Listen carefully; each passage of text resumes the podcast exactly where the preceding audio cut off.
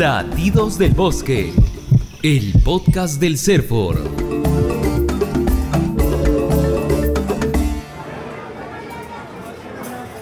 ¿Recuerdas el último pollo a la brasa que comiste con tu familia antes de la pandemia? ¿Recuerdas ese sabroso toque a leña que acarició tu paladar con un inusual sabor?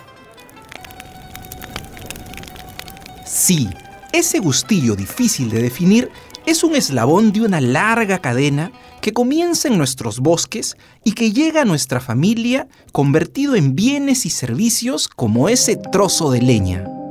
Es necesario entonces ampliar nuestra mirada y reconocer a los servicios ecosistémicos que brindan los bosques, desde el agua limpia y el aire puro hasta la madera que se usa en los muebles como la silla y mesa donde compartes los almuerzos o la estructura de madera del mueble donde estás sentado oyendo este podcast.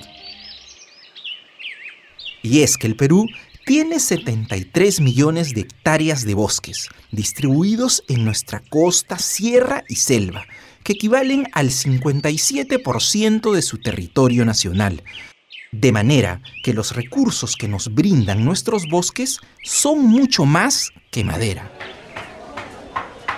¿Verdad, cura? Claro, tiene que la hierba del campo. En efecto, esa pomada de uña de gato con que nos frotamos para desinflamar las rodillas o la sangre de grado con la que cicatrizamos las heridas son algunos de los recursos de flora silvestre no maderables que nos brindan nuestros bosques. La uña de gato es una planta amazónica muy usada en el Perú y el mundo por sus propiedades curativas, que es transformada en crema para desinflamar las articulaciones. Escuchemos a Isela Arce de la Dirección de Gestión Sostenible del Patrimonio Forestal de CERFOR explicar cómo se obtiene la uña de gato bajo un enfoque de gestión sostenible. Esta planta, para ser extraída bajo un enfoque de gestión sostenible, ¿no? es necesario eh, trabajar en determinar eh, cierta información, como la distribución de sus poblaciones eh, silvestres, sobre todo de las plantaciones existentes ¿no? y de todas las áreas de manejo, ¿no? porque si no tenemos esos datos no podemos planificar de manera adecuada el aprovechamiento de una manera o una forma sostenible este recurso forestal, teniendo siempre en cuenta eh, tres aspectos que son importantes, ¿no? que considero siempre importantes en la gestión sostenible, que es eh, el aspecto ecológico, social y cultural, sobre todo cuando se trata de una especie eh, de uso medicinal. ¿no?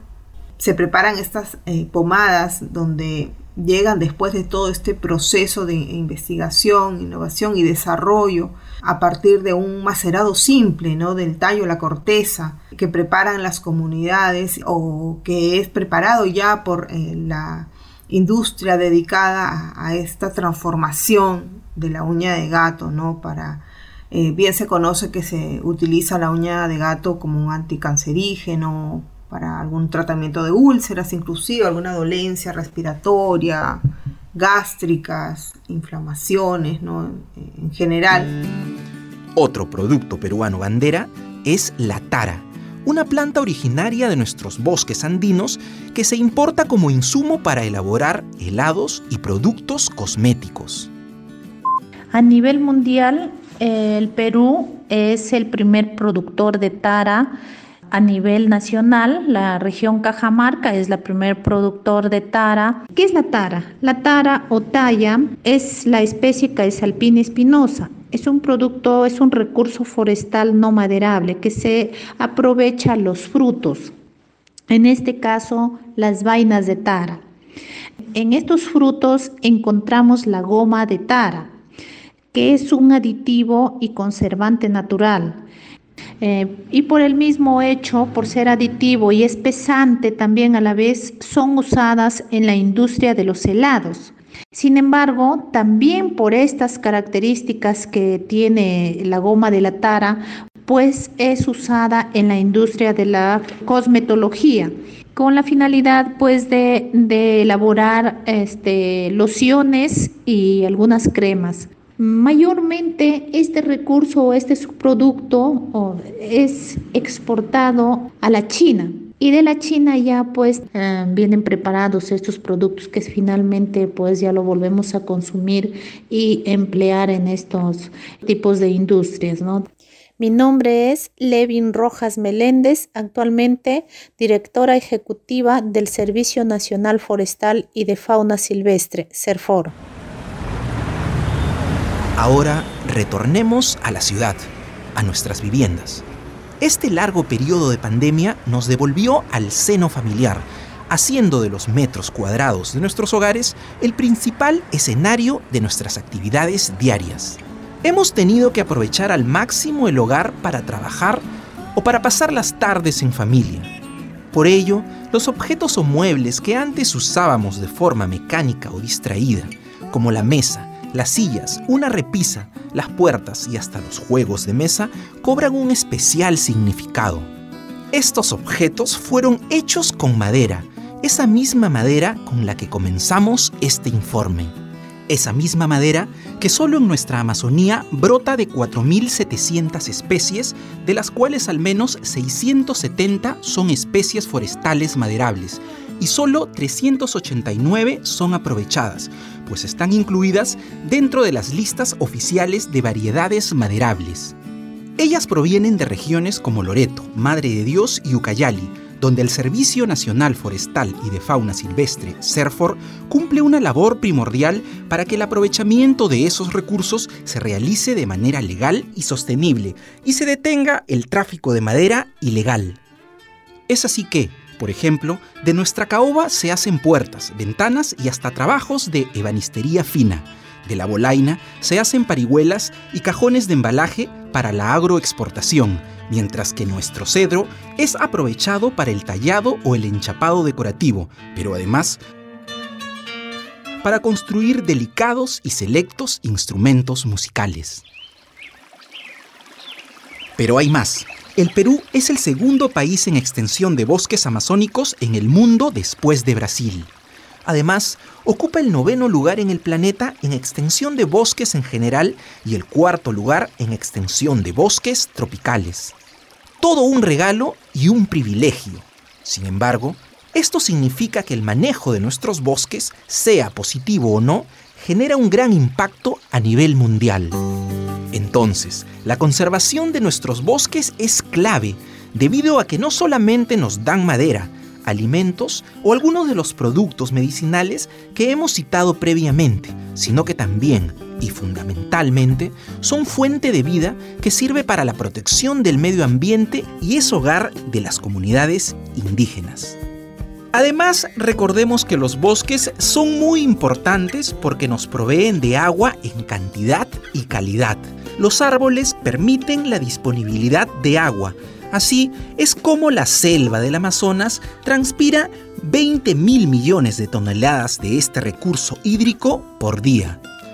Escuchemos al ingeniero Enrique Schwartz Arias, administrador técnico forestal y de fauna silvestre de Serfor Sierra Central, mencionar a qué tipo de peligros nos enfrentamos cuando se deterioran los bosques. Por ejemplo, eh, si hay una lluvia intensa y no hubiera vegetación, esta lluvia impactaría en los suelos y se generarían los nefastos y temidos huaicos. Al crearse estos grandes huaicos se daña no solo a la naturaleza, sino también a las personas, sus viviendas y los cultivos que son los que nos proveen de alimentación. Pero no solo es eso, sino también que al no haber vegetación, el agua, digamos, discurre libremente, especialmente por las quebradas, y hace que esta agua no se infiltre en el suelo, lo que obviamente va a generar después problemas de abastecimiento de agua, principalmente, digamos, para las poblaciones. Eh, de otro lado, eh, la existencia de los árboles y la vegetación tienen un efecto de purificación, los árboles toman los gases contaminantes que aceleran el calentamiento global y los convierten en oxígeno, de manera que si hubiera menos vegetación, nuestra existencia estaría seriamente amenazada. Lo que acabamos de escuchar no es precisamente la señal de esa amenaza, sino el rugido del jaguar, el felino más grande de América que habita en nuestra Amazonía muestra de que la riqueza de nuestros bosques también se extiende a su fauna. Así, En la confluencia de la Amazonía con los Andes del centro y norte, también encontramos al tapir más pequeño del mundo, el tapir de montaña, y al único oso de Sudamérica, el oso andino. En el preciso e inteligente diseño de la naturaleza, estos animales realizan labores que mantienen el equilibrio de los ecosistemas, tal como nos lo cuenta Fabiola La Rosa, especialista de vida silvestre de WWF Perú.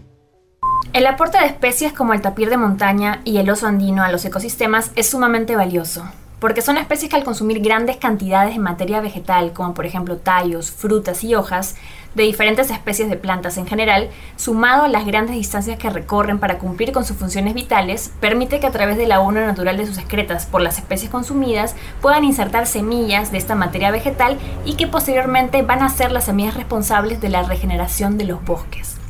También al contribuir con la estructura y la cobertura de los bosques, permite que se forme una barrera natural ante derrumbes o deslizamientos, por ejemplo los huaicos, producto de procesos naturales o por consecuencias, por ejemplo, de densas lluvias asociadas a la estacionalidad que existen en los bosques tropicales, ¿no?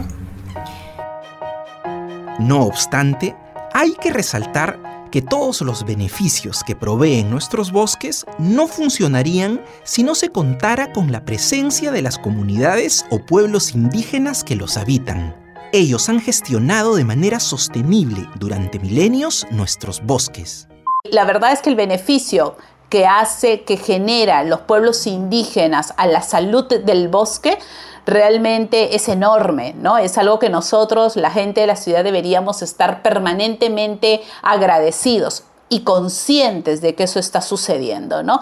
Porque finalmente los protagonistas de la conservación del bosque en la Amazonía hoy son los pueblos indígenas, ¿no? Son los que incluso los, las, las personas mm, en primera línea que combaten las actividades ilegales que se cierden frente al bosque, ¿no?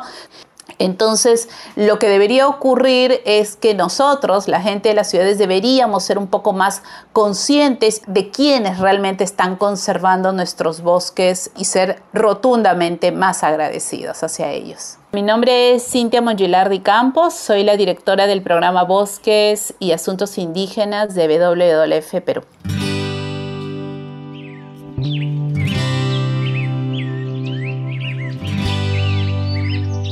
Y es que internarse en los bosques puede servir de puerta para la reflexión. Una reflexión que nos revele, por todo lo dicho, que se trata de fuentes de vida y cultura viva que merecen una mirada central.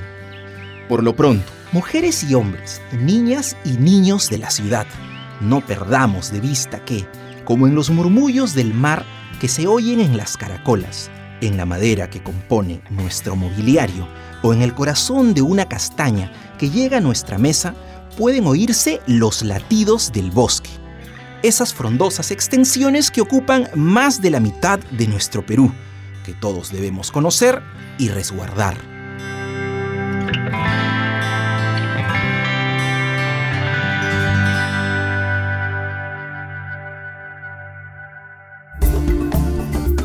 Latidos del Bosque es el podcast del Servicio Nacional Forestal y de Fauna Silvestre, CERFOR, del Ministerio de Desarrollo Agrario y Riego. Latidos del Bosque es el podcast del Servicio Nacional Forestal y de Fauna Silvestre, CERFOR, del Ministerio de Desarrollo Agrario y Riego. Este podcast ha sido elaborado con el apoyo financiero de la Unión Europea en el marco de la acción Alianza por la Fauna Silvestre y los Bosques. Su contenido es responsabilidad exclusiva de CERFOR y WWF y no necesariamente refleja los puntos de vista de la Unión Europea.